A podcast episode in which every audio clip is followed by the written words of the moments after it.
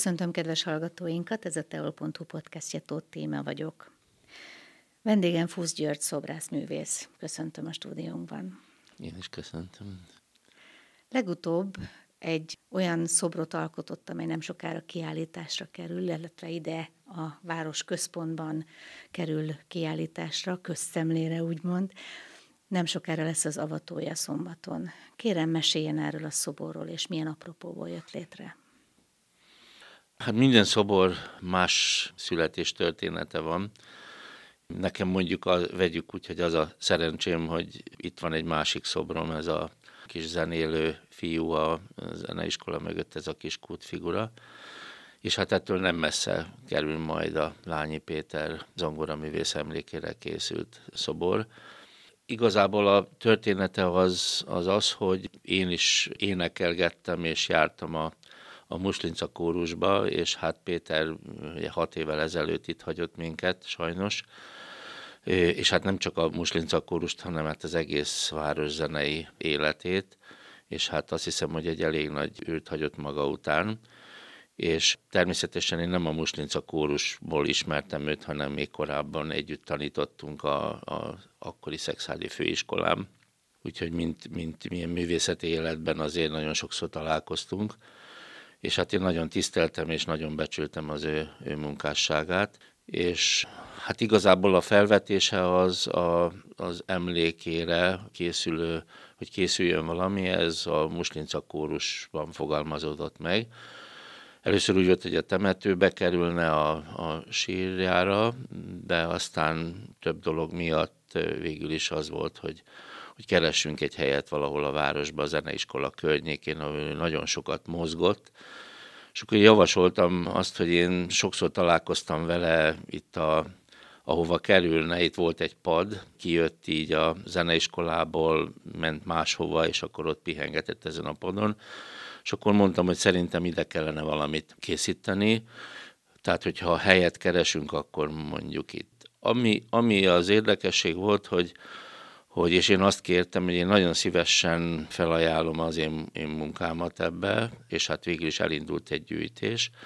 Igazából az volt a lényeg, hogy azért fogalmazódjon meg valami terv.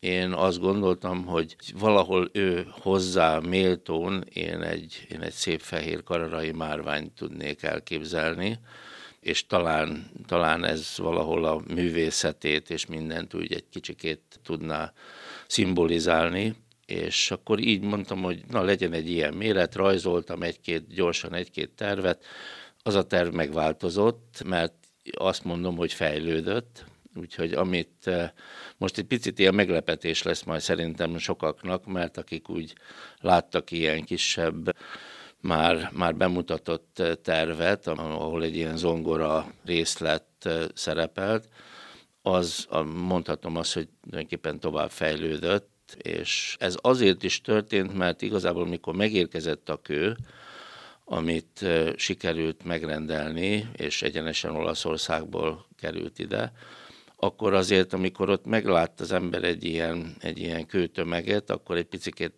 úgy elkezd az a kő is úgy beszélgetni, és visszabeszélni, és valahogy együtt ugye a kővel elkezdtem tovább tervezni a, a szobrot, Úgyhogy úgy érzem, hogy sokat fejlődött, és, és akkor így majd szombaton mindenki megláthatja.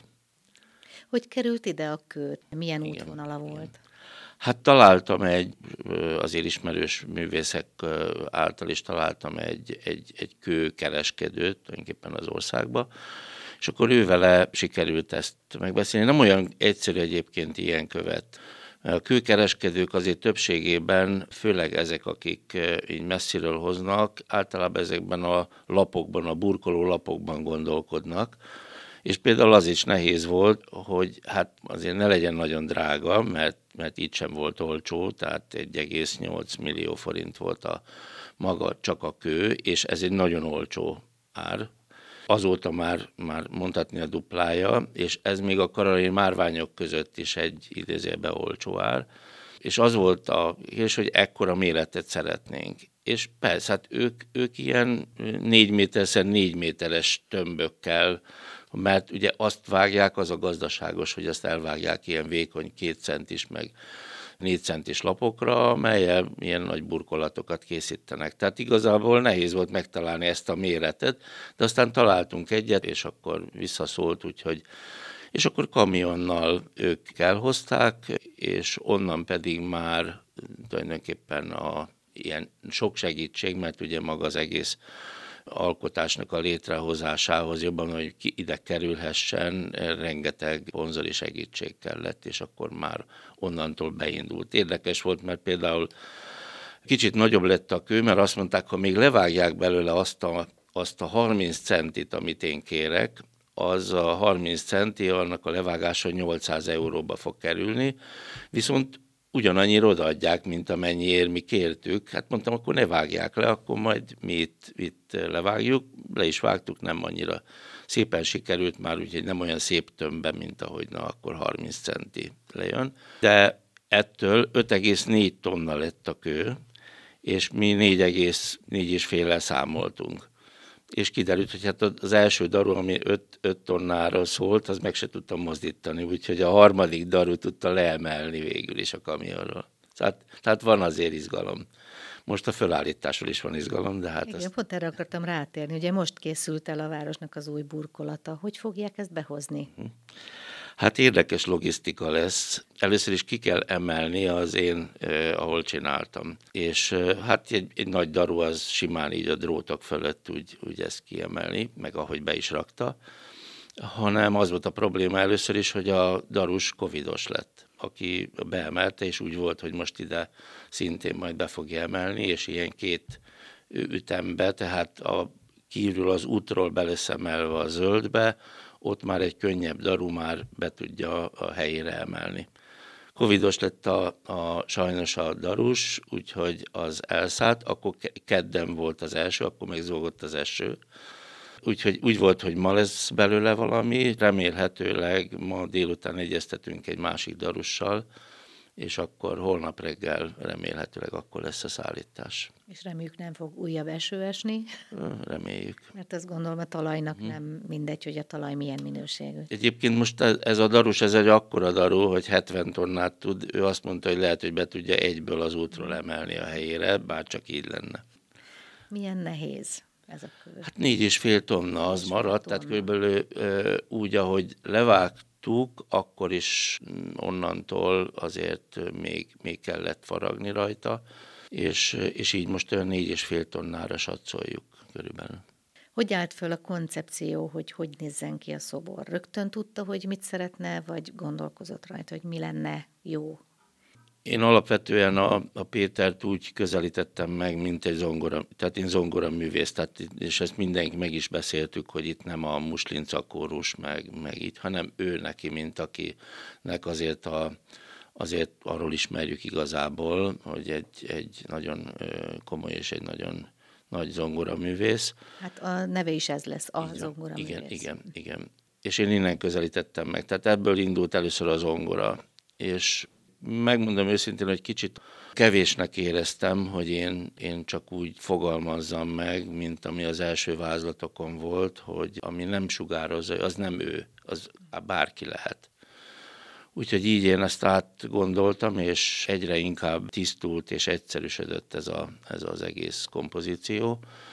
És végül is egy, egy nagy tömb lesz, ami, amibe, ami tulajdonképpen megnyílik egy pár helyen, és mondhatni olyan, mint egy, egy egész ember élete ez a nagy tömb, ez a nagyon szépen fölcsiszolt nagy tömb, és ebben mi valahol belelátunk, amiből ő kilép a zongora elemekkel, és tulajdonképpen belelátunk. Tehát, tehát igazából mennyire ismerünk egy embert, tudunk-e mindent róla.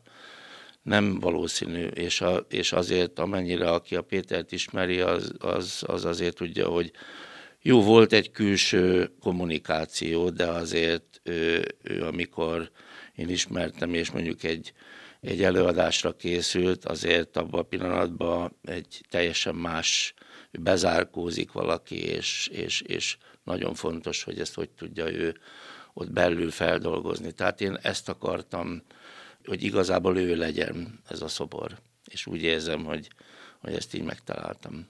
Tehát egy csiszolt kőtömböt képzeljünk el, amiből időnként néhol-néhol előbukkan egy Azért, mint egy ilyen ablak, bele hmm. tudunk nézni, kijön belőle egy kicsikét, így, hogy inkább, inkább így kell majd elképzelni. Többi része pedig ismeretlen, ahogy Lányi Péter ismeretlen igen, részeit Igen, sem. igen, amiben mindenki ugye gondolhatja magáét, de és a másik az, hogy egy az elhelyezésben azért sok probléma volt, mert ahogy most itt a burkolatok készlettek, és a, a bokrok minden úgy kikerült, úgy kinyílott a liszt szobor.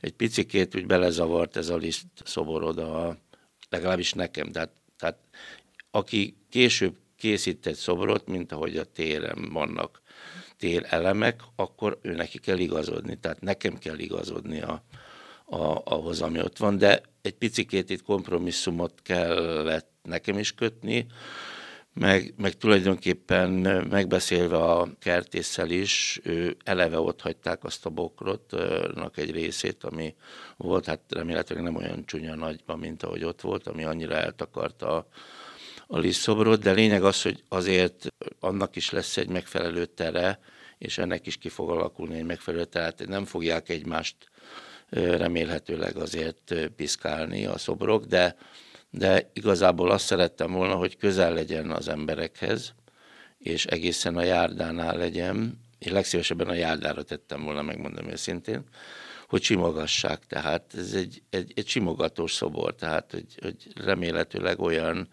hogy, hogy én is mindig kimegyek, aztán az első az, hogy megsimogatom, mert olyan, olyan, olyan szép a felülete, tehát egy nagyon szép kő, úgyhogy ezt is akartam mindenképpen. Ez is sugározza tulajdonképpen magát a, a, a művészt. Ön mennyire ismerte Lányi Pétert? Mióta ismerte?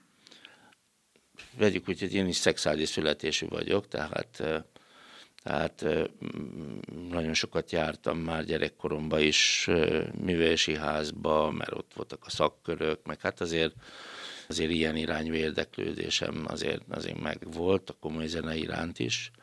És igazából közvetlen kapcsolatba akkor kerültünk, amikor én 87-ben a Szexádi Főiskolára mentem dolgozni, és akkor ő már ott dolgozott a tulajdonképpen egy, egy intézet vagy egy tanszékre kerültünk, a zeneművészeti meg a vizuális tanszék az tulajdonképpen egybe tartozott, tehát igazából ott, ott találkoztunk először, aztán ő mindenféle szerencsétlen okok miatt, már úgy értem, hogy ami történt a karon, akkor ő, ő elkerült, elment Kaposvárra, de hát azért több évet ott voltunk Kocsis Imre Antal, ő és, és és hát, hát ott volt ez a közvetlen, közvetlenebb kapcsolat. Ha visszakerült, akkor, akkor azért vegyük úgy, hogy, hogy ha nem is mindennapos, de azért, azért a művészetek házába a fellépésein, kiállításokon ő nagyon sokszor ugye zenélt, és a megnyitókon, úgyhogy, úgyhogy ezért mindig, mindig mondhatni szinte mindennapos volt a találkozásunk. Ő hívta meg önt a Muslinca kórusba énekelni? Hát ez nem is tudom már, hogy alakult. Hát sok barátom, barátom, nagyjából egy korosztály körülbelül, akik most úgy alkotják, meg alkották a, a, a kórust. Szerettem énekelni mindig. Az elején úgy, úgy, úgy kicsit óckodtam tőle, de aztán inkább ez a, inkább ami, ami engem vonzott, ez a baráti társaság, hogy tényleg jól meg vagyunk, jókat tudunk beszélgetni, tényleg még, még mert mindenki hozzáteszi persze, hogy jó finom borokat is tudtunk inni együtt, meg tudunk. Most a megnyitón is fellép a kórus. Ön is tagja lesz akkor? Nem, nem. Én most már régebb óta nem, mert nem tudom, valahogy a, nem bírja a torkom, hogy úgy mondjam, az éneklést, és igazából azért is maradtam el kicsit a kórustól, mert, mert én most Pécsen vagyok még a művészeti karon, és, és valahogy mindig egyszerűen nem érek haza a, a próbákra, tehát már szégyeltem magam néha úgy fellépni, hogy egyszerűen tátogok, mert nem tudom a, a, csak azokat, a, amikor intenzívebben jártam a, a próbákra, azokat tudtam, azokat a dalokat, tehát meg azért nem akarom gyengíteni, hogy úgy mondjam a kórust, úgyhogy így nem. Beszéljünk egy kicsit a munkásságáról. Mikor érezte úgy először, hogy önnek egy szobrot kell alkotni? Mármint hogy, hogy a szobrász irányba menjek, még, még annó. Mikor kezdett el szobrászkodni?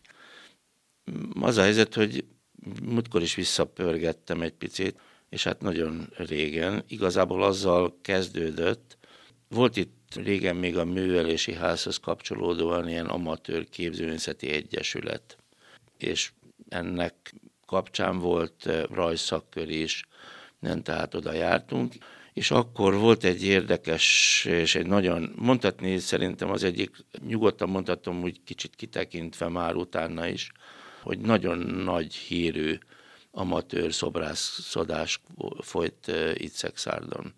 Sokan voltunk, tehát sok olyan, olyan szobrász is kapcsolódott hozzá, és voltak minden évben nyári művésztelepek a megyevárosaiban, és ott kezdődött el, hogy, hogy inkább ez vonzott, és hát mondhatom azt, hogy én már úgy mentem a gimnáziumba, hogy már köveket farigcsáltam, és ilyen érdeklődésem volt, igaz, hogy ilyen puha köveket, meg kicsiket, meg mindent, és akkor igazából a gimnázium alatt csináltam elég komolyabb kőfaragásokat, aztán picit ugye a, elterelődött a pályám, mert a gimnáziumba akkor annó úgy kellett beadni, hogy a, a jelentkezési lapot a felsőoktatásba, hogy a osztályfőnök begyűjtötte, hogy ki hova akar menni, és ő küldte el a jelentkezéseket. Aztán kiderült, hogy a művészeti, én akkor a képzőművészeti egyetemre akartam menni, oda előbb kell beadni, mert alkalmassági vizsga is van, úgyhogy kvázi lekéstem róla és hát mondjuk érdekes volt, mert én fizika tagozatra jártam ide a gimnáziumba, kicsit úgy vált, megvált, hogy úgy mondjam, megfordult az életem, de akkor elmentem szakmunkás tanulónak, fazekas tanulónak, ide jártam a kerámia üzembe a csatáron, és akkor a két év alatt megszerettem úgy a képlékeny anyagot, hogy akkor már a végzés után akkor, akkor az Iparművészeti Egyetemre mentem, vagy jobban mondva akkor még főiskolára és akkor így ott kerámia, de mindig, mindig voltak kőmunkáim, több kőmunka, ezek főleg a köztéri szobroknál került elő, mert oda kerámiát kevésbé szoktak használni, és lásd, ami itt van például a, ez a kis zenélő kútnak az elődje is egy kerámia plastika volt, amit én csináltam, aztán egyik éjjelre csak úgy összetörték. Nem, mint a egy kőszobrot nem lehetne összetörni, de hát erős katonák éjjel úgy gondolták, hogy, hogy azt ők megpróbálják. Úgyhogy, de azért van egy nagyon nagy kerámia munkám, ami ilyen 6 méterszer, három és fél méteres egy második világháborús emlékmű Kaposváron, az, az talán az ország, még most úgy tudom, az ország legnagyobb köztéri kerámia munkája. A két anyaggal ugye teljesen másképp kell dolgozni. Még az egyik képlékeny, és bármit előállítok én is akár belőle, nem lesz olyan, mint az önmunkája, de, de akármit tudok belőle készítgetni, és nulláról építem föl gyakorlatilag magát az elemet, a, a szobrot. Míg a kőben ugye meg kell látni azt a művet, amit már készíteni, és le kell farigcsálni. Ez sokkal nehezebb, én úgy gondolom, egy kővel dolgozni. Mindkettővel nehéz. Tehát én azt szoktam mondani a hallgatóinak, mert most már nagyon régóta, én 85 óta tanítok kerámikusokat a Momén Budapesten 20 évig, aztán most, a, most Pécsen, meg hát itt voltam 25 évig a Szexádi főiskolán, és utána mentem el 2010-ben Pécsre. Én azt gondolom, hogy egy kis csészét is ugyanolyan nehéz megcsinálni, mint egy szobrot tehát egy nagy szobrot. Mindegyiknek megvan a maga alázata, hogy ugyanolyan objektív törvényszerűségek vannak, mint mondjuk formák, arányok, anyag, stb. stb. Tehát mindig igazodni kell ezekhez a dolgokhoz. Na most persze teljesen más, és azt is szoktuk mondani, hogy hát igazából ritka az, hogy valaki olyan nagyon sokféle anyaggal dolgozik, mondjuk én bronzot is csináltam, tehát kvázi úgy mondjuk kihasználtam, még fából nem csináltam szobrot, de igazából az a kérdés, hogy mit szeretnék kifejezni, hogy azt, és hogy ahhoz a legalkalmasabb anyagot keressem meg. Csak egy példa, hogy mostanában a kiállításaim, a nagy kiállítások, amik voltak, azokban gyapjút, agyagot, ilyeneket használok közösen például. Tehát az biztos, hogy kicsit másként kell de másként kell megközelíteni, és hogy az anyagnak a legszebb formáját hozzuk ki belőle. Tehát a kőnél kőszerűen kell, az agyagnál agyagszerűen kell mondjuk dolgozni. Persze ma már mindent lehet, ma már kőből is csinálnak szinte, mint hogyha az egy plastika lenne, már, már agyagszerű plastika lenne, tehát meg bronzból is, tehát ez nagyon felszabadult így tulajdonképpen a szakma, de én mindig vegyük úgy, hogy ha, ha nem is száz százalékig, de nagyon pontosan leszoktam rajzolni, hogy mit csinálok. Tehát most is rengeteg vázlat van. Tehát nem úgy van, hogy az ember odáll a kő elé, és akkor elkezd faragni, és akkor majd csak kijön belőle valami. Tehát ezt most persze ki kell, a, benne van a kőbe, hogy Michelangelo is mondta, az a szobor csak ki kell szabadítani. Na de azért ő is millió egy vázlatot csinált ahhoz, hogy az úgy, úgy, úgy, úgy meg is találja benne. De igazából az nagyon fontos, hogy folyamatosan kell gondolkodni azon, hogy hogy is fogom én ezt megcsinálni, hogy igazodjon. Nekem is nagyon sokszor változott. Tehát egy biztos, hogy a kőnél, hogyha bevágtam, akkor bevágtam, az nem úgy van, hogy az agyagnál visszarakom. Igen, gyakorlatilag én erre gondoltam. Í- igen. Így van, tehát, tehát ez, ez tény, de pont azért, mert hogyha az ember végig jól megtervezi, és átgondolja, hogy most következő lépéseket, akkor nem. Van egy, volt egy segítségem a faragáshoz, egy fiatal, most egyetemre járó szobrász fiú, Szexárdi egyébként, és fantasztikus segítségem volt. Egy az, hogy ő kőfaragó végzettséggel eleve már kicsit másként állt az anyaghoz. Én már régen faragtam, és ezért nekem is egy kicsikét újra kellett a, a vagy úgy mondjam, össze megismernem a követ, szerszámokat, minden. És mindig mondtam neki, hogy most idáig menjél el. És ő tudta is, hogy ne menjen tovább, mert én most annyit kértem tőle, és ezért nagyon jól együtt tudtunk dolgozni, hogy soha nem, nem volt olyan helyzet ennél a faragásnál, hogy korrigálni kellett volna valamilyen módon. Ez mondjuk ennél a szobornál lehet elvileg korrigálni, de azért itt is nagyon meg volt határozva a forma, hogy nem úgy van, hogy most beelvágok, és akkor azt majd akkor majd valahogy akkor áttervezem. És ilyen szempontból azt mondom, hogy, hogy nagyon örülök, hogy, hogy így jól meg tudtam tervezni előre. Említsük akkor meg a nevét. Ki segített önnek? Vessel Martin, és itt végzett ő is a gimnáziumba. Szexáni nagyon tehetséges fiú, és nagyon sokféle szakmát kitanult, mire végre megtalálta, hogy most a Képzőszeti Egyetemre szobrász szakra jár. Hány kiállítása volt már önnek? Kőszobrom talán egy-kettő volt, amit én kiállítottam, és nagyon régen. A mostani kiállításokon nem.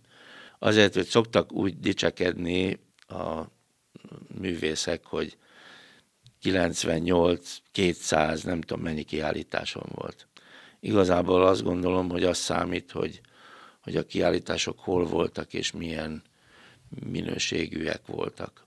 És a, ez a kiállító térre is vonatkozik. Tehát ez egy, ez egy örök vita egyébként az egyetemen is, hogy amikor ilyen olyat kell, be kell írni, hogy milyen publikációi voltak a művészeknek, ami a legnehezebb. Ugye nálunk a publikáció az mondjuk egy kiállítással is egyenértékű, és hát akkor volt egy olyan meghatározás, hogy hát azért a főgalériák, meg külföldi galériák. Sok kiállítás volt, tehát azt mondom, hogy most is volt például egy közös kiállítás Japánba, a magyar kerámikusoknak egy válogatásából, de amit én igazából a saját nagy kiállításaimat említem, az kettő nagy volt most. Volt 2020-ban pont a Covid kettő között ott az indulásnál. Volt egy halasztás is Pécsen, az M21 galéria, ami az ország harmadik legnagyobb galériája, ilyen 1100 négyzetméterével, és ebbe volt egy nagyon-nagyon náló kiállításom, ami egy ilyen installáció rendszer volt tulajdonképpen, és ennek volt most egy, egy folytatása most Kecskeméten, a Kápolna galériában, ami, ami tulajdonképpen ennek volt a, vegyük úgy, hogy a lezárása, az egy Odu című volt, a, ami Pécsen volt. Egy kicsit ilyen érdekes volt, hogy megterveztem a kiállítást, ezeket az installációkat, és ott használtam, ott voltak a saját munkáim is, de aztán fát, gyapjút, fémet, mindenfélét használtam, és az utolsó teremben volt egy nagyon nagy gyapjú kompozíció, egy kápolna címmel, ami 11 méter hosszú, 3 méter magas nagy gyapjú tömeg volt, és ennek volt a folytatása az úgynevezett oltár kiállításom most, most Kecskemétem, és igazából a, azt mondom, hogy tényleg ezek az installációk most azért jöttek úgy elő, mert, mert kisebbet azt mindig csinálok, és egy ilyen nagy galériát megtölteni, azt sok posztamensek kis munkákkal nem olyan egyszerű. Tehát igazából át kellett a galériához kellett egy kicsikét igazodni.